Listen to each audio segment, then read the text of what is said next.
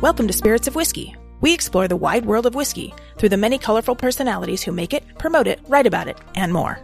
With each podcast, Carrie Moynihan, a certified bourbon steward and bartender, and yours truly, Philip Dobard, director of the Cocktail Collection, interview whiskey's most important names. From high-profile makers, blenders, and ambassadors, to out-of-the-way innovators and remote pioneers. Join us as we discover the people and elements that give the water of life its spirit.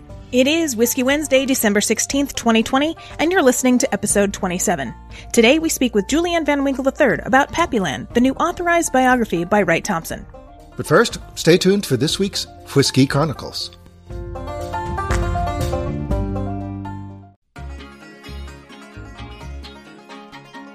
Hey, do you like whiskey, food, and adventure? I do. Hi, I'm Carrie. I'm Philip. I'm Louise. I'm the chef. Chef Louise Leonard, as in our World of Wheezy segment host here on the podcast. And Whiskey, a Chef's Journey.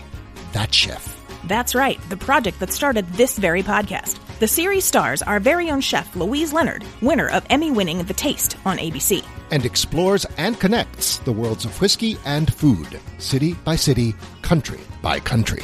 Would you like to see this spirited culinary adventure on a T V near you? Well, you can by helping us finish the pilot episode through our crowdfunding campaign. For more information, including behind-the-scenes photos, videos, and incentives, and to make a pledge, visit our website, whiskey a chef's journey dot com. Or search for our campaign, Whiskey A Chef's Journey, at go fund me dot com. That's go fund me dot com now. Well, I, I think it's a cheers to that. Let's. Cheers. Cheers.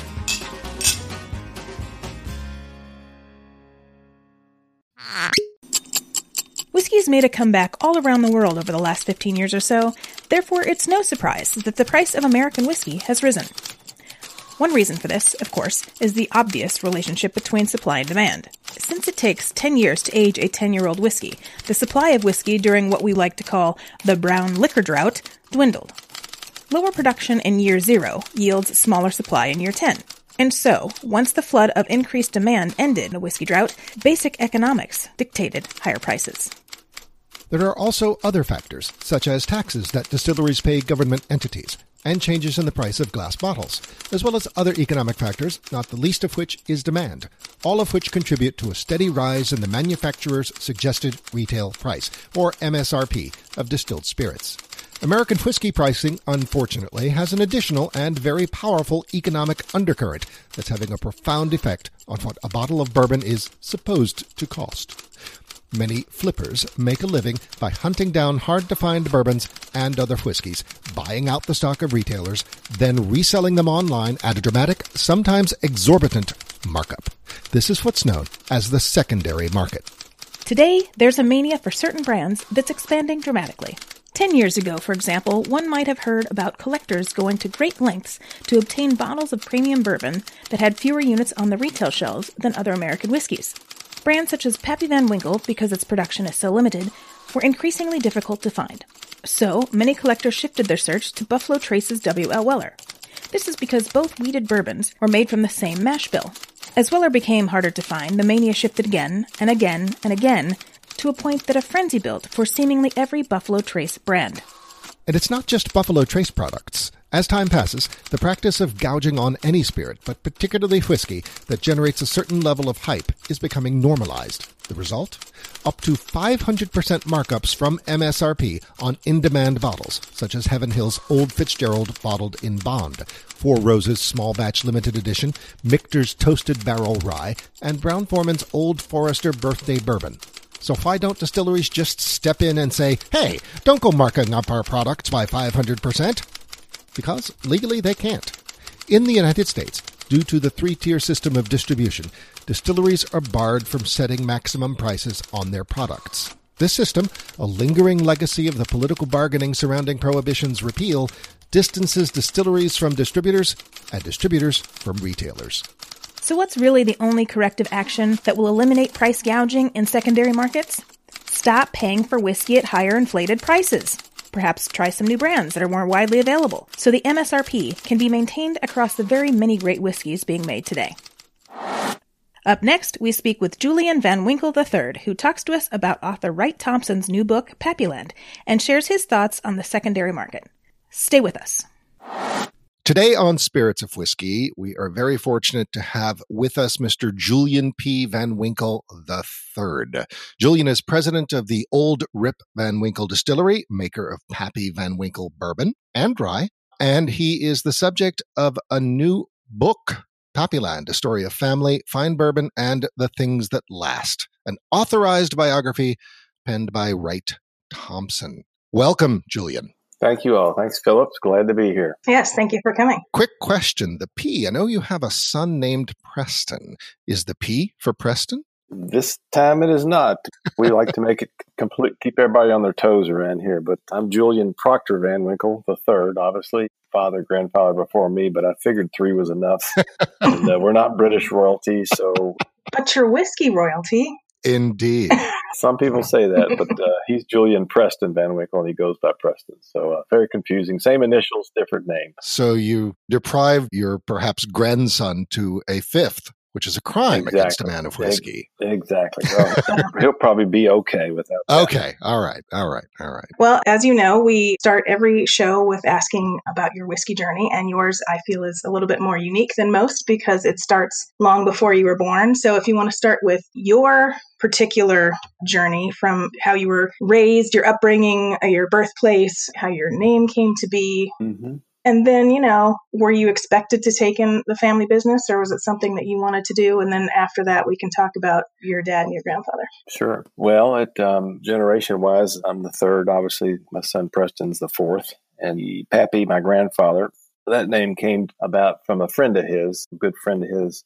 I guess once he got into the business, called him Pappy, and it kind of stuck. And so Julian P. Van Winkle Senior, born in Danville, Kentucky, went to Center College there. And after college, he went to get a job in Louisville, Kentucky at the W L. Weller and Sons wholesale house. And uh, he was a salesman for them. And they sold not only whiskey, but a lot of different beverages and products. Um, not just, um, you know, bourbon, they had rye and had some wine back in the day mm-hmm. and so forth. And this is eighteen ninety-three, so it's well before Prohibition. And he became one of their sales reps and worked the northern Kentucky area, horse and buggy, obviously back in the day, um, across the river from Cincinnati, and uh, was out on the road for weeks and months at a time, it seemed like, but became very versed in the business. And uh, one of his partners was Alex Farnsley, and sales rep also. After a period of time, they became officers in the company, and the uh, Stitzel Distillery was in Louisville also.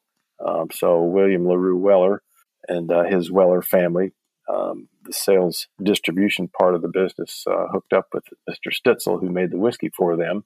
And uh, after Prohibition, Pappy and Mister Farnsley and Mister Stitzel built the Stitzel Weller Distillery in Louisville and uh, opened up Derby Day in nineteen thirty-five. Mm-hmm. That was where it all started as far as our family. That alone is a great story. Yes. You know, people have asked me, did, did Pappy go to the Derby that day? And I said, no, I think he was pretty busy at the distillery. Yeah. You know, opening day. And he wasn't much of a racehorse fan. And I guess that carried over to, to my dad, who was not much of a racist guy. And as far as going to the horse races, and I, I enjoyed every now and then, but not an aficionado like most of the people here in Kentucky. But it's fun to do. And that distillery, their main brands that uh, Mister Stitzel and Pappy and Mister Farnsley produced were Old Fitzgerald at the time and Cabin Still. And eventually, my dad, they bought the Rebel Yell label from another Mister Farnsley here in Kentucky, and also W L. Weller, obviously, was one of their main brands. So they were all weeded bourbon whiskey, which is what we still make, and that's we've carried on with that formula up until you know, up until uh, the present time. Dad joined the distillery after college and worked a couple of years there, and then he went to joined up in World War Two. He was in the Pacific Theater as a tank commander. Wow! And after the war, he stationed in the Philippines, and he was actually wounded over there for quite a while, mm. which really, he was upset only because he couldn't be out there, you know, taking care of his men, because mm. he was a captain. Was he a Marine? No, he was, he was U S Army. Anyway, after the war, he joined with Pappy at the distillery. Uh, Mister Farnsley and Mister Stitzel had passed away at that point before World War Two, so our family was running and operating the distillery. Mm-hmm. And Pappy passed away in nineteen sixty-five, and Dad continued to operate the distillery with our Uncle King, who was my dad's sister's husband. Mm-hmm. Her name was Mary Chenault Van Winkle McClure, and um, ah. that's it's the, the family name, right? Hence right. the triplets, um, Chenault. Hence the namesake, McClure, one of the one of the triplets. It's yeah. the family name, right? Right, family name, and obviously her daughter was Chenault, mm-hmm. and uh, our daughter Chenault also, but her nickname was, was Rip. So uh, up till the day she died, when she was ninety-two or ninety-four or something, uh, she was known as Rip. So, and rest in uh, peace, Rip. Exactly. So Pappy passed away at the age of ninety-one, and, and she fell into her nineties also. So the, uh, the lineage was pretty good there as sure. far as uh, staying power. Very strong woman. She was great. Uh-huh. But um, Dad and Uncle King operated the uh, distillery until nineteen seventy-two, and mm-hmm. bourbon business in the late sixties and early seventies was not great. So Dad yeah.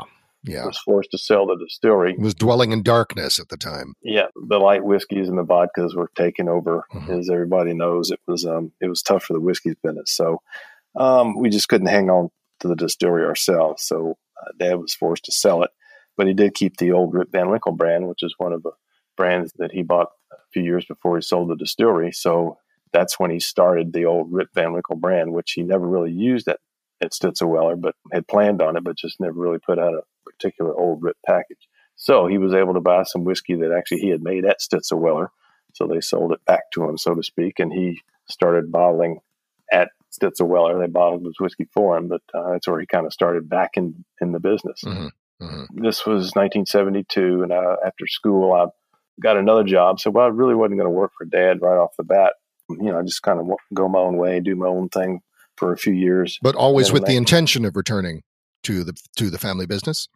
Uh, not specifically. It just, you know, I wasn't really sure which way I was going to go, but uh, probably hit in the back of my mind, not knowing it, I would wanted to be in the business just because I'd grown up with it and grew up hanging around Stitzel Weller, mm-hmm. you know, on the weekends. Were you fantasizing about being an astronaut or a doctor or one of Nothing these things like that. No, no. My, uh, okay. my my ambitions were, I don't know what they were, but yeah, it, it it could have been. I'm sure it was a, a seed planted back there somewhere. So, where'd you go to school and what did you study? I went to a couple of different prep schools in Virginia, Woodbury Forest and Blue Ridge School, and then mm-hmm. stayed in Virginia. Went to Randolph-Macon College in Ashland, Virginia. Okay, and uh, I was at economics was obviously one of the mm-hmm. courses I focused on, but ended up, was there for three years and came back to Louisville to finish up school. Okay. And then at that point, I got this job in Louisville, actually at a clothing store here in town for about four or five years. Wow. A haberdasher. Yeah, yeah. And it was a great deal as far as buying clothes because you would get the cost minus whatever percent. So it was, uh, I had a pretty good wardrobe back then anyway.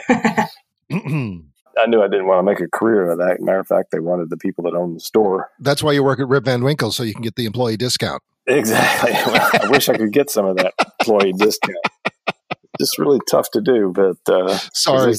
Do you get an employee discount at uh, Pappy and Co.? Uh, yeah, actually, I do. They're very, yeah. you know, alcohol is one thing, but selling dry goods is another uh-huh. thing, so that's good. Right. They send you baseball caps. Oh, yeah. The daughters are nice enough to uh, lay a little stuff on me every okay. now and then. So all, that's right. Nice. All right. I'm sorry. Back to the main story. Sorry. Couldn't resist. That's fine. And the owners of the clothing store, like I said, I'd been there four or five years, asked me if I wanted to become a buyer and so forth, which kind of, I kind of, you know, looked down the road and said, well, I'm not sure I want to stay in the clothing business my whole life. It was fine. But um, I think probably I'll hop off and, uh, and join my dad and work for him. So he actually asked my wife, Sissy, that, um, she asked him or asked her, do you think Julian would want to work for me? And she said, well, why don't you ask him? So he did. And I said, yes. And so that's when I started working for him. And that was nineteen seventy-seven. Right, right, right. Uh, he was a tough guy. He was, uh, you know, he was in the Army and he really loved it. And um, I think I was his P F C, it seemed like. Uh-huh, so I was, uh-huh. uh, was uh, okay. uh, just one of the, one of the grunts in his platoon, so to speak. Mm. But no, we had a good relationship and it was fun working with him. And obviously he knew a lot about the business and, and he brought me along for just really four years. He passed away in nineteen eighty-one after I uh, joined him in seventy-seven of uh, prostate cancer. So mm. I was handed the business with not knowing a whole lot how to run it and, you know, business wise. And, and there's a lot to learn. And I was by myself and it was an expensive deal and kind of, you know, had to learn it by the seat of my pants, so to speak. But um, mm-hmm. had a lot of help through the years. And my son, Preston, who's our oldest child, he got out of school and went to the University of Kentucky and graduated in two thousand one. So I grabbed him the day after he got out of school. Um, I, after Dad passed away, Old Fitzgerald slash Stitzel Weller was doing our bottling for us. Mm-hmm. But um, when Dad passed away, they kindly asked me to go find somewhere else to bottle the whiskey because they, Ooh. well, they, they were really just doing it as a favor. They weren't in the bottling business, uh-huh. so um, I can understand that. So we, I bought this little bottling plant in Lawrenceburg, Kentucky, just down the road from Louisville, about fifty minutes, mm-hmm. and I uh, owned that until nineteen, uh, two thousand two. But when I got Preston, after the day he graduated from school, I put him to work. So we doubled our our salary and doubled our employee count by one from the great the great bottling facility in Lawrenceburg, Kentucky. Mm-hmm. So uh, there's a lot about that in the book and so forth. But uh, mm-hmm. it, right. it did its job and it kept me in business, although it was very expensive to keep me in business because selling the whiskey was profitable, but running that little bottling facility was a huge money pit. So that mm-hmm. was, that was kind of tough.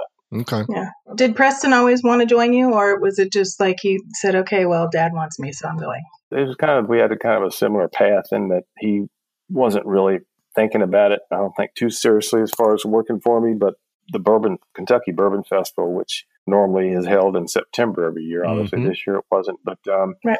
back then we set up a booth, the big fancy Saturday night soiree, so to speak, of it. It was a two hour tasting and then a, a dinner and dance, so to speak. so to speak, in Bardstown.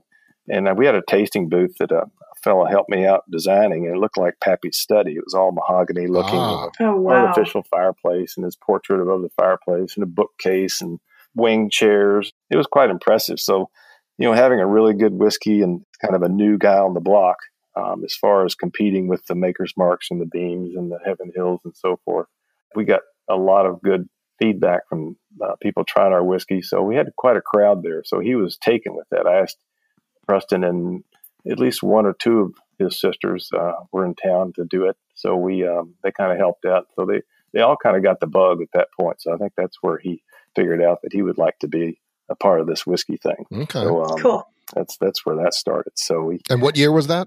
Well, it would have been late nineties, I guess. Okay. Yeah, before we hooked up with Buffalo Trace, which was two thousand two. All right. All right. So two thousand one, the Pappy label was one that I created after I found that picture of Pappy on the label lighting a cigar. I love that photo. I found that picture.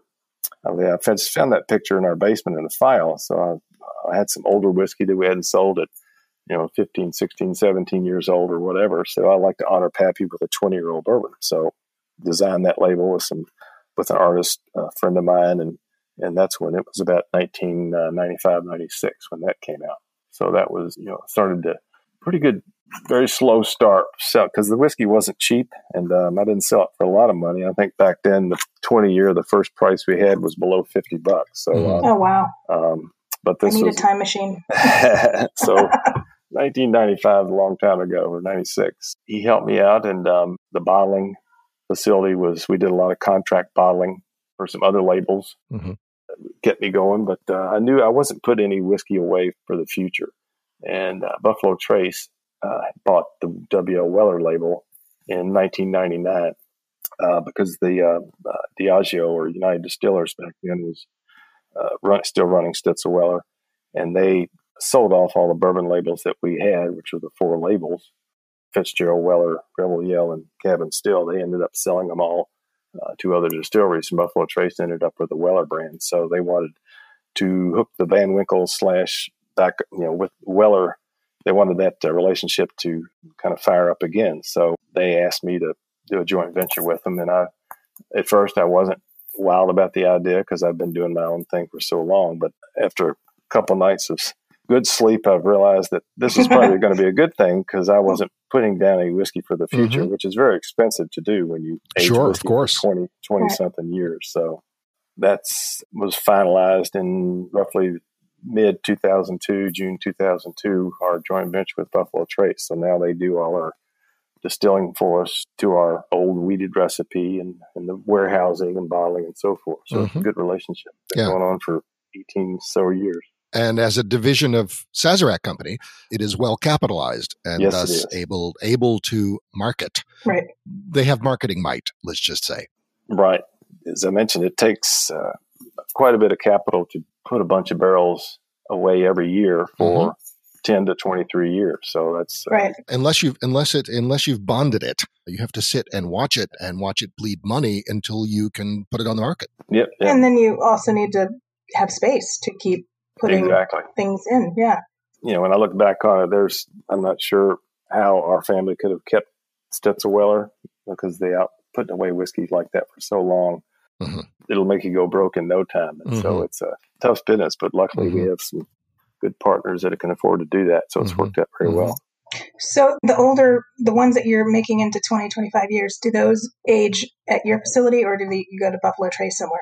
Kind of a mixture. We, I, I had some at our, at my Lawrenceburg plant. Um, you know, when we did the joint venture, we took some of the barrels that I had stored and shipped into Buffalo Trace, and Stitzel Weller had some barrels, and, and Buffalo Trace had their own inventory of weeded whiskey. So uh, they came from a little bit of everywhere. Mm-hmm. Cool. Yeah. Yeah. And you came into some legacy barrels, did you not? That the Stitzel Weller owner said, here, you want these? Yeah. The late nineties bourbon was still, you know, there's tons of it floating around. Uh-huh.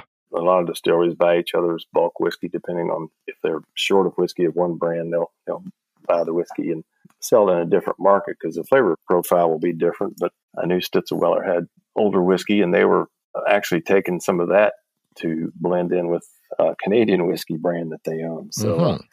uh, that was blasphemy as far as I was concerned, but right. It was really good bourbon that they, you know, nobody, it was not a popular, bourbon wasn't popular. So uh, it was just juice to them. So, uh, but to me, I knew it was valuable. So we were able to contract with them and get, get a good supply mm-hmm. for uh, quite a while. And that's how you were able to introduce these superannuated, if you will, these super aged bourbons mm-hmm. using older stock that you had uh, had the good fortune of coming into. Right, right. So it all worked out well. And then we're still trying to get, you know, that the supply situation is not good as far as the demand. I mean, it's, we make more every year, and, you know, we can get into that if y'all want to, but it's, we've made a lot more whiskey every year for the last eighteen years, but mm-hmm. the demand is increasing. So uh, the demand right. is, well, because you're kind of a popular guy, kind of a popular family. Kind of popular calm down, dad, so I don't know. Uh, I'm not complaining. I'm just telling you, I'm trying to explain the situation.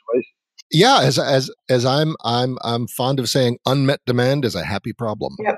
Well, it's, my grandfather always said, you know, if you, make, you what you want to do is make a really good product and keep it in key, seemingly short supply, because mm-hmm. you don't want to completely fill everybody's demand, so to speak. Right. So as, as everybody knows, uh, supply and demand is going to affect the price of the product and so forth. So we've, yeah. uh, we're doing the best we can, but we're still short of whiskey, and um, we didn't have enough older whiskey to sell down the road. So we've had to just cut our supply and so forth. Mm-hmm. And, uh, we're, we're working on getting it up to the demand, but uh, I don't think we'll ever make it, to be honest with you. Yeah. Wow. I mean, I think that's part of the charm about your whiskey is that it's so hard to come by that people like just will do whatever it takes to get it. Mm-hmm.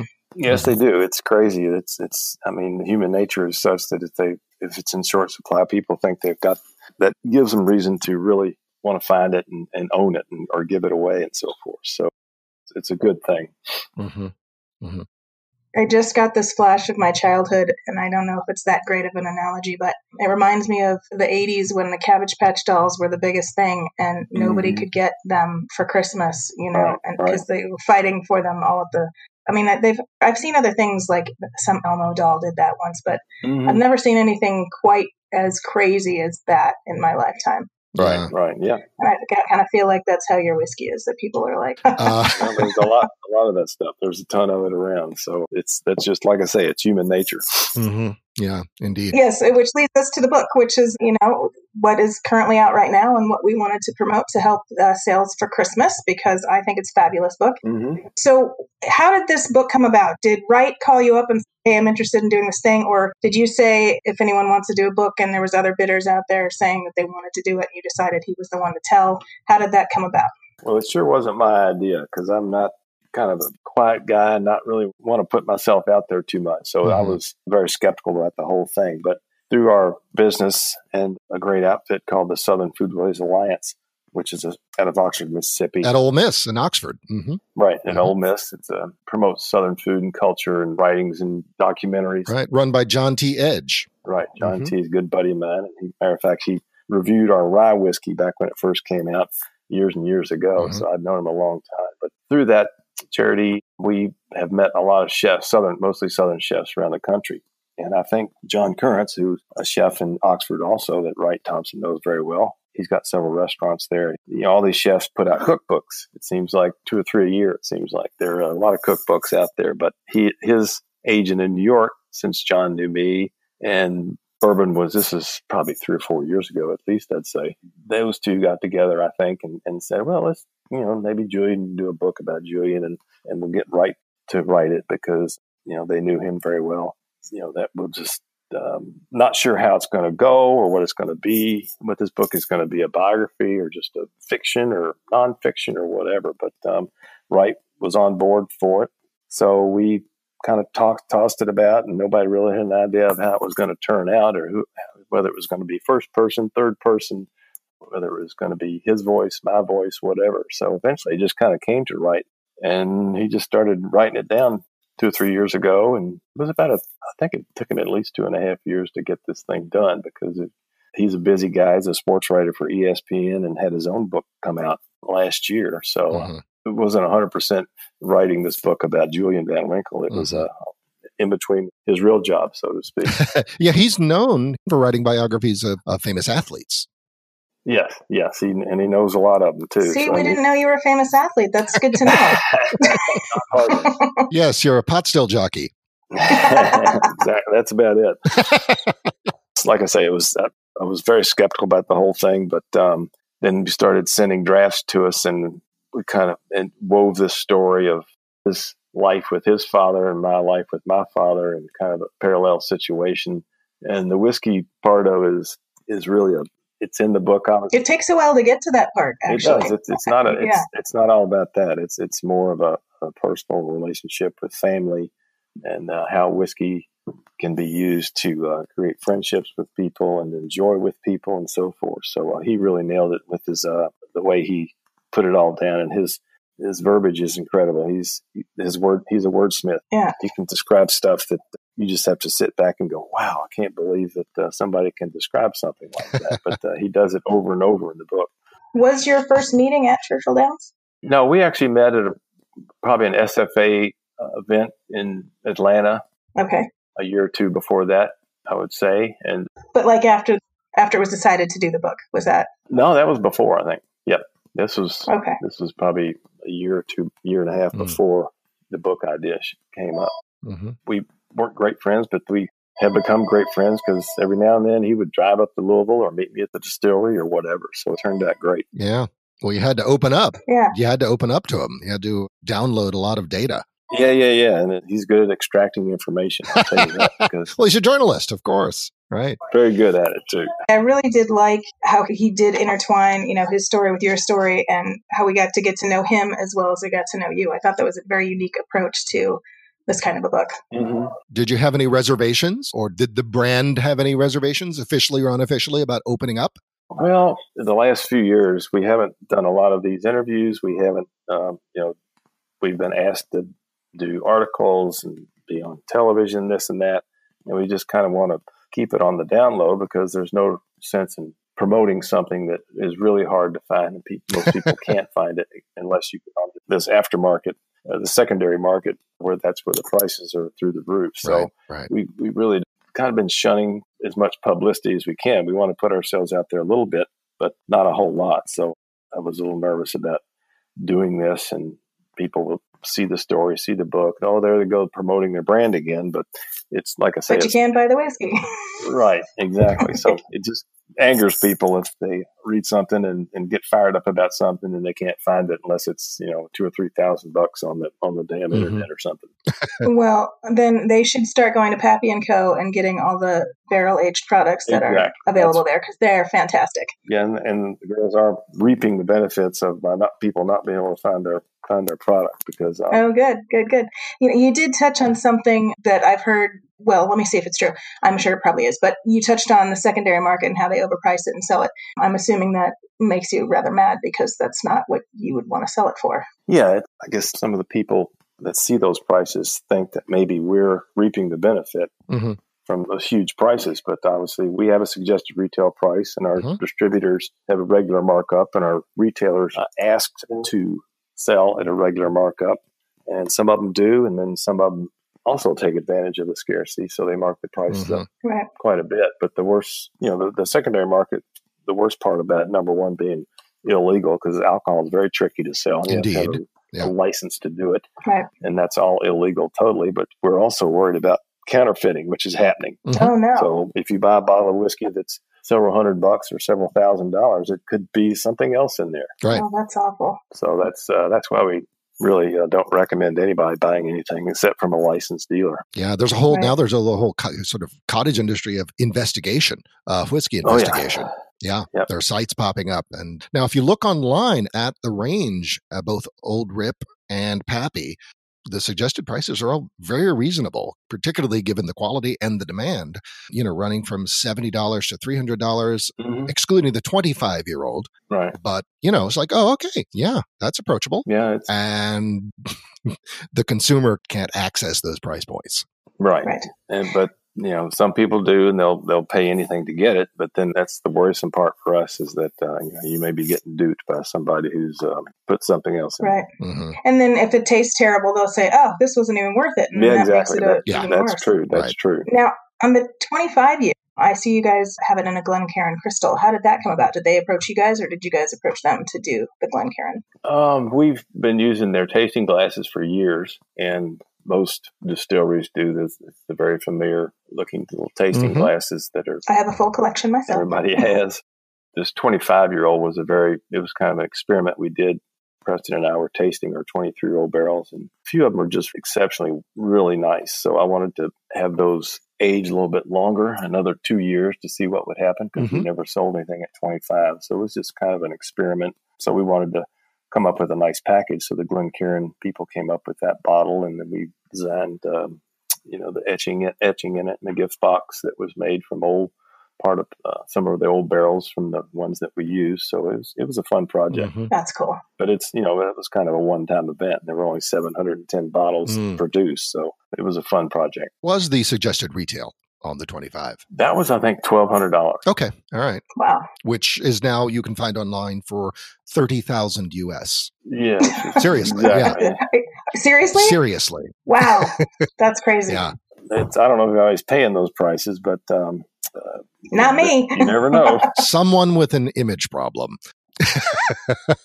Don't come looking for us, yeah. whoever you are. A lot of money floating around out there, yeah. so people can. Indeed. Can we talk about the expressions? You know, there are six in the standard range across two brands, mm-hmm. plus the twenty-five, which you should say was a one-off. Right. But can we talk about sort of the order of introduction? You have two house brands, the Old Rip Van Winkle mm-hmm. and the Pappy Van Winkle. And we also understand that some bars are menu labeling the Pappies as Old Rips. Right. Why? So anyway, can we talk about the division of the brands and the order of introduction of the expressions? Sure. It's well, the, as I mentioned, the Old Rip Van Winkle label was the original one. Mm-hmm. After, you know, we sold the distillery, and that's what Dad started with. It's, it's the only I P you had held on to. Right, right. So through the, the changing of hands. That was it. And we did have a label called Old Commonwealth, which Dad owned also, mm-hmm. started, and it was used for our decanters, which was a big popular thing in the seventies and eighties. The lifestyle. Right. All, all these different bottles that a lot of distilleries did. Mm-hmm. People didn't care about the whiskey back then. They right. just wanted to buy the container. Right. Um, now, if they find those containers, they don't care about the containers, but the whiskey in there is really good from back then. So that's oh, yeah. the, it's funny how it's all. But Old Rip was the first one, and Dad bottled that first at seven years old. And um, uh, when I got some of this Stitzel Weller stock in the nineties, I changed it to ten. So mm-hmm. then I came out with the twelve-year-old Van Winkle Special Reserve. Mm-hmm.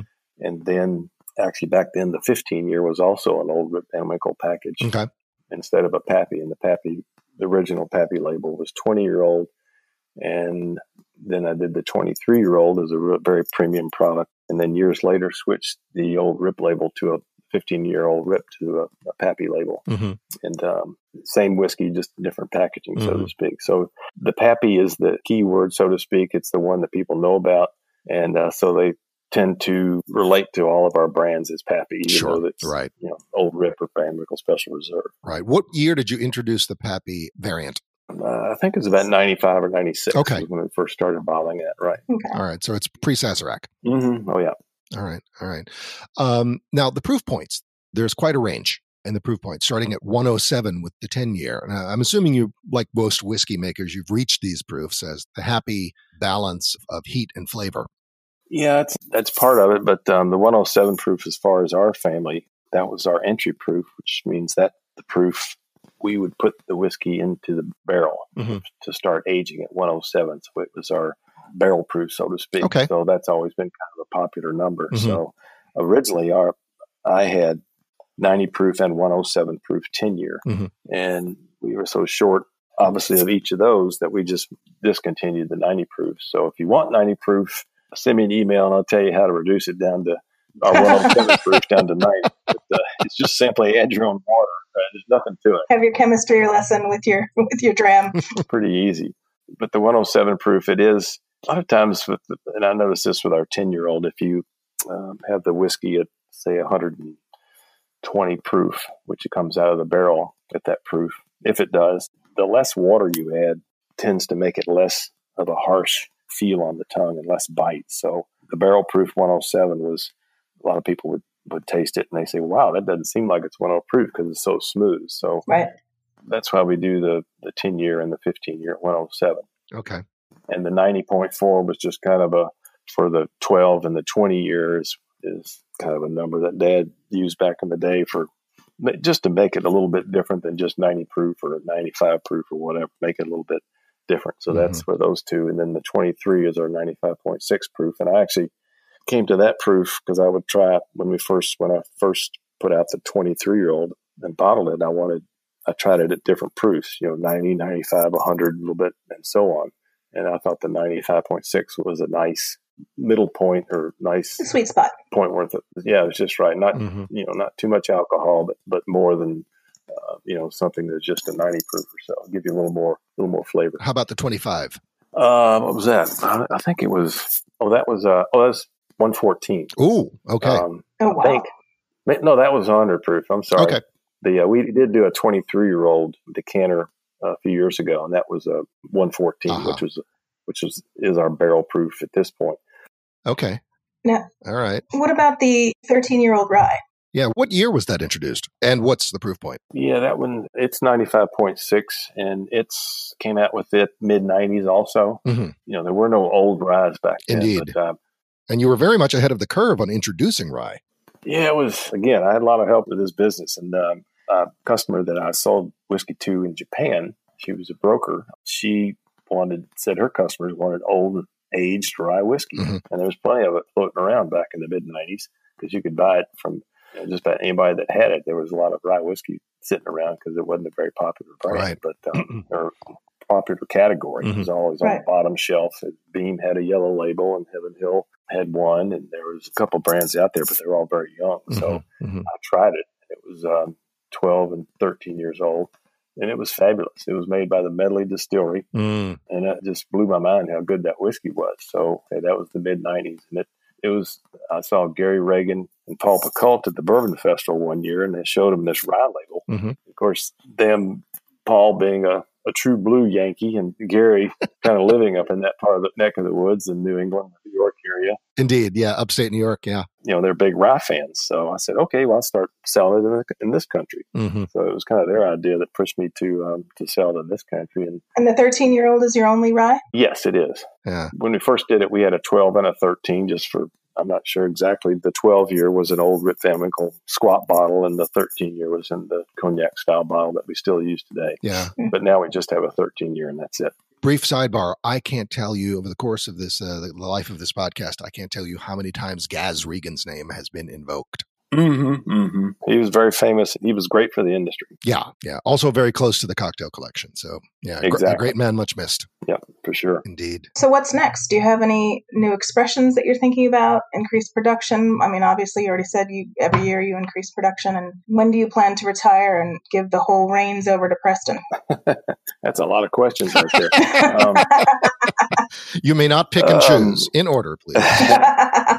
We would like to do a lot of different fun things, but our supply kind of keeps us handcuffed as far as doing any, any new brands or new ideas till we get some decent supply and, and, and can afford to do that. So, uh, you know, we're working on a couple of things, but it's going to be a while before it, before it happens, just because we just can't hardly make anybody happy with, with uh, what we ship anybody these days. So we just have to hunker down and keep making more whiskey, and, and maybe someday we'll be able to do something a little different. But it is a little frustrating not to be able to have new projects like everybody comes up with. But we're doing the best we can right now. So we're just kind of hunkered down, making whiskey. And I wish it would age a little faster, but you can't push it. That's right. For sure. Yeah. And uh, the retiring part, I'm not, I don't know what I'd be doing. So I guess they'll have to kick me out at some point. They're going to carry you out in a cask. Exactly. Yeah. Uh, go straight to the uh, cemetery. I don't know what else I would do, but it's, uh, you know, Pappy did this. He built his new distillery when he was sixty-one years old. Wow. So most people thinking about retiring that. Yeah. I went back, read the bio. I'm like, oh, he was a mature adult when he. Yeah. Uh, yeah. And back then that was close to end of life, really. Yeah, right. Exactly. People start thinking about retirement. And he ran it for thirty-two years. Yeah. Yeah, so that was, uh, he had a long run, so to speak. Yeah. So, and my dad would have done the same thing if he hadn't passed away, mm-hmm. I'm sure. So you kind of have to just kick us out, kick us out. There's no way to get rid of us, I guess. Well, that's good. Yeah. Then we know the quality is continuing all the time. Yep, that's great. Yep, that's yeah. true. So Preston will, um, I don't want to say replace you. Preston will succeed you. Sure. Yep. He works for the company and the whiskey part of it. And the girls mm-hmm. have their business. And um, yeah, Pappy and Co. We should give a shout out. Right. Yes. Let's talk about that really quick. Sure. What did you think when the girls came up with that idea?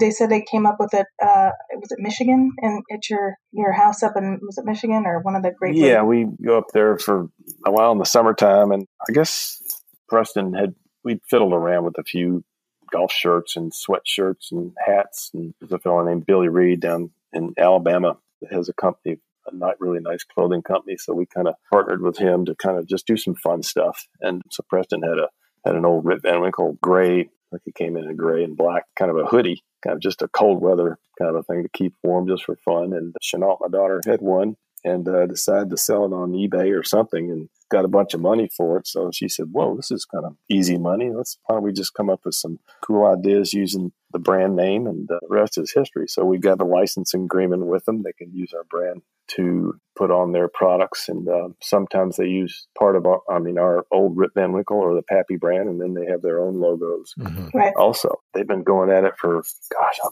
I'm hard to guess, five or six years, maybe four or five years. I can't remember how long it's been, but uh, they've yeah. started out small, and they really done a great job as far as marketing and presenting their products. And it's all online. We do have a little building downtown in Louisville that we tried. They wanted a storefront to do some retail space. Right. And then COVID came. So, and the COVID thing. So that wasn't working out. So we kind of have put that on hold. But just like everybody else, this whole online thing is uh, is really blown up. So mm-hmm. they've had a, they've got a great piece of business this, this year. Yeah. So do they bring the food items to you to taste to get your approval on any of it? Like the, Not really. the hot sauce or no, no. They're pretty good at picking that stuff out. Um, okay. You know, they, if they if they do use our brand, they're supposed to run it by us, but a lot of stuff just shows up sometimes. So hopefully they seem to forget that sometimes. But uh, I think they're forget old dad, old granddad, if you will. Right. I'd like to talk about the book a bit more and its reception. Let's just say it's been very favorably received yes. by the critical press mm-hmm. and people who are in a position to know whether something is good or not. I want to invoke uh, my fellow native New Orleanian and fellow Southerner, Walter Isaacson, mm-hmm. the great Walter Isaacson, who called it a beautiful antidote to false sentiment, which takes me to this whole notion of Southern culture and whiskey culture. When people learn I'm from New Orleans, they will say, oh, oh, you're a Southerner. And I will say, no, I'm a New Orleanian. Of course, I protest too much. Of course, I'm a Southerner. But, you know, it's a testament to, again, another sort of, you know, there's a whole mythology surrounding New Orleans. Right. And then they will say, oh, well, you're from NOLA. And I said, no, that means New Orleans is in Louisiana. And it is by accident of political history. Anyway, there's this whole Southern mythos. And I'm happy to see Southerners leading the charge in busting it. Mm-hmm. Can you talk to us about this whole notion of Southernness? And yes, it is a different place. It is special in many ways, but much of the myth is just that. And this book concerns itself with that. Mm-hmm. Mm-hmm. Well, I'm being...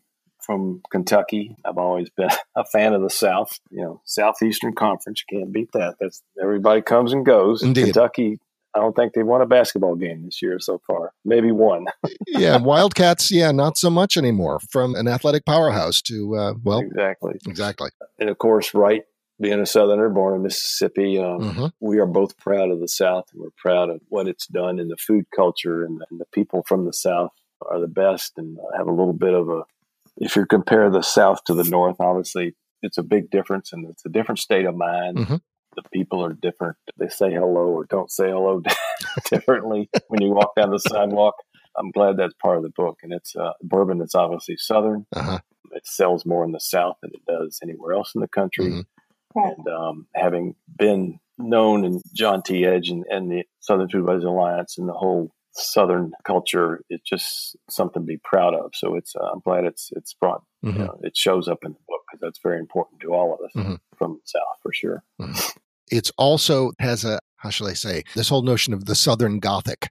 It's created this whole sort of cultural bubble around it that is being burst. And I think, you know, it, this is a good thing, acknowledging the South for all of its best and special qualities and getting down to the people, the actual people who settled it, who developed it. And this notion of whiskey, this notion of whiskey as this, for a lot of people, unapproachable agricultural product when it is very much a people's drink. Yeah, the history of whiskey is the history of this country. It parallels quite yes. a bit. Indeed, beginning with rye. Exactly. And then evolving to bourbon as with westward expansion. Right. George Washington, the father of our country, mm-hmm. he was a huge distiller, and he made rye whiskey, and um, you know, they've resurrected his still there at Mount Vernon's property. You know, it was a very profitable, popular thing to have whiskey. Mm-hmm. As it moved west into Kentucky, the corn was introduced to the rye whiskey idea, making whiskey, and then the word bourbon came around, obviously from the French, mm-hmm. I would think. And then you would take, you know, these farmers that really distilled whiskey back then, they had their crops, and uh, if you cut your corn and you had fifty bushels of corn, you could take that same fifty bushels and turn it into ten cases of whiskey, which is worth a lot more Indeed. than ten right. than the fifty bushels of corn. So it was a way it was used as I use it today for bartering every now and then, but it was money. It was just like having money. So it yeah. was a very popular thing. Grow some to eat, grow some to profit from. Exactly. Yep. So it's kind of a fun thing. When the, the whiskey tax came around and the business of making whiskey moved west to kind of get away from the, the tax people who wanted to tax the spirit to pay for the revolution. It's just, again, it's a part of this country's history. It's very important. Mm-hmm. Indeed. Yep. Indeed. Well, Jerry? Yes. We end each interview talking about cocktails as a tip the hat to the cocktail collection. Mm-hmm. So now we know your girls all like a good margarita. Is that something that runs in the family? Well, uh, uh, yes. Um, I, I learned about, just like I'm actually a lot more interested in wine than I am whiskey, just because there's so many more variables and the people and the ground and the dirt and the weather and everything affects it mm-hmm. a little bit more than whiskey does. I mean, the, the grains in whiskey, but I went to a, a, a tequila tasting in Chicago years and years ago, and different tequilas, and I, you know, didn't know a thing about tequila. I thought Jose Cuervo was the the way to go with that, the gold standard, as it were. Right? Yeah, the sugar water that's flavored like tequila, which is right. Mm-hmm. If you've not had a sidebar to our listeners, Jose Cuervo, uh, again, everything Julian just said. However, they do know how to make great tequila, and they have a family reserve that is out of this world. But it's very expensive and very rare. They sure do. And it is fabulous. Yes, yes. So right. Anyway, back to Chicago. It's just like, you know, look for the words one hundred percent agave on the label and you're good to go. Yes. But uh, it kind of opened my eyes, just like the first glass of a decent Zinfandel years and years ago. I, you know, that kind of said, wow, this there is something really special about wine. So learn about tequila, and then there's so many different variables of tequila are just incredible. It seems like every distiller, just like bourbon, has a different flavor profile. So mm-hmm. right.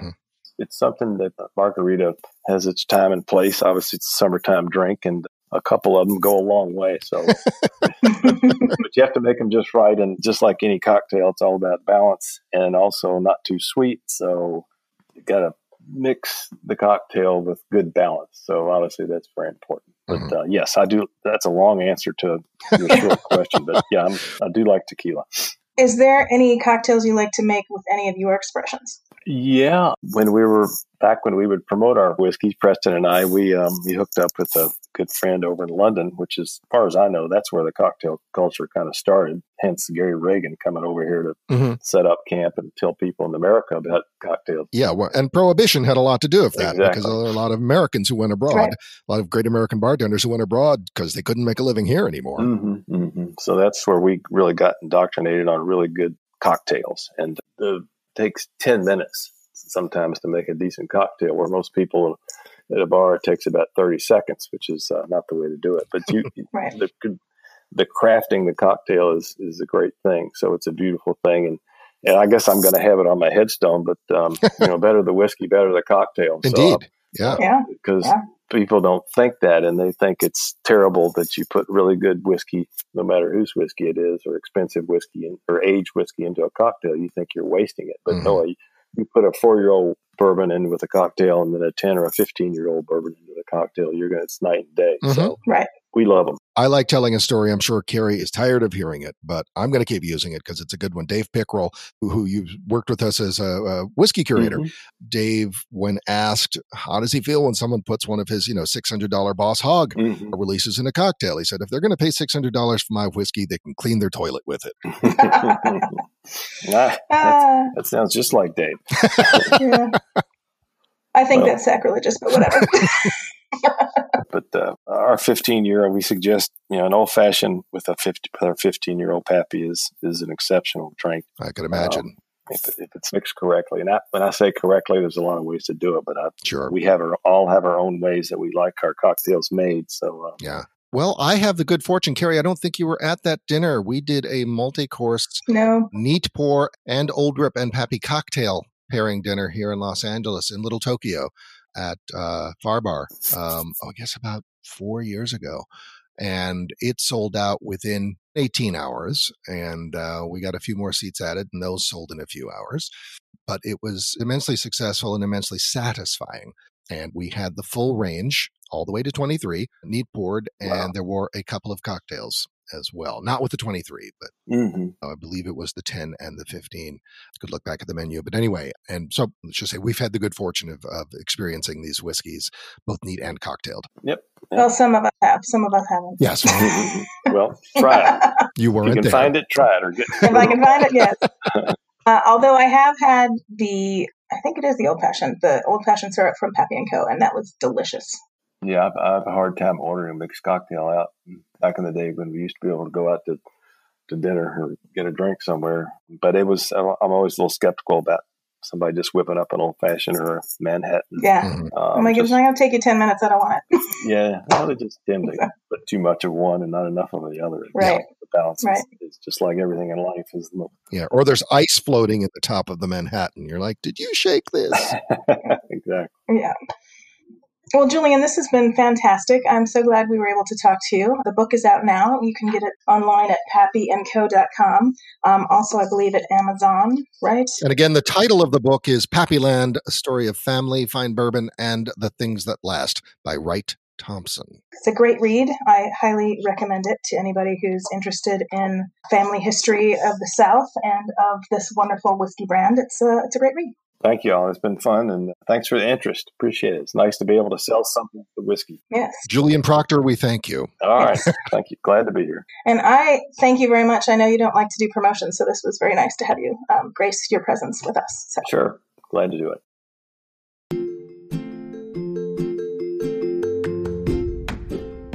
Center for Culinary Culture, home to the Cocktail Collection and L A Food and Drink Museum, has a YouTube channel featuring a mix of how-to, lively talk, and culinary entertainment. Already streaming are Cocktails, The Grand Tour, Culinary Quickies, Music and Booze with Mo, and this podcast, Spirits of Whiskey. New shows coming soon include Complete Greek, telling the story of Greek food one dish at a time, and Spirits of Rum, a podcast featuring personalities from the wide world of Cane spirits. Find us on YouTube, the Center for Culinary Culture, and subscribe now. The Center for Culinary Culture, telling the story of food and drink one taste at a time.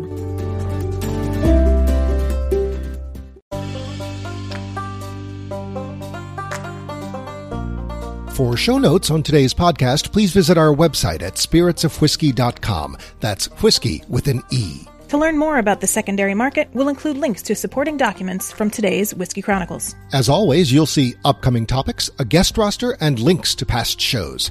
Thanks for joining us. Until next time, Salam. You can become a sustaining supporter of Spirits of Whiskey by making a monthly donation. Just visit the Spirits of Whiskey page at anchor dot f m. That's anchor dot f m forward slash spirits dash of dash whiskey. And click on the support button. And if you really like us, give us a five-star rating and a review. Thank you.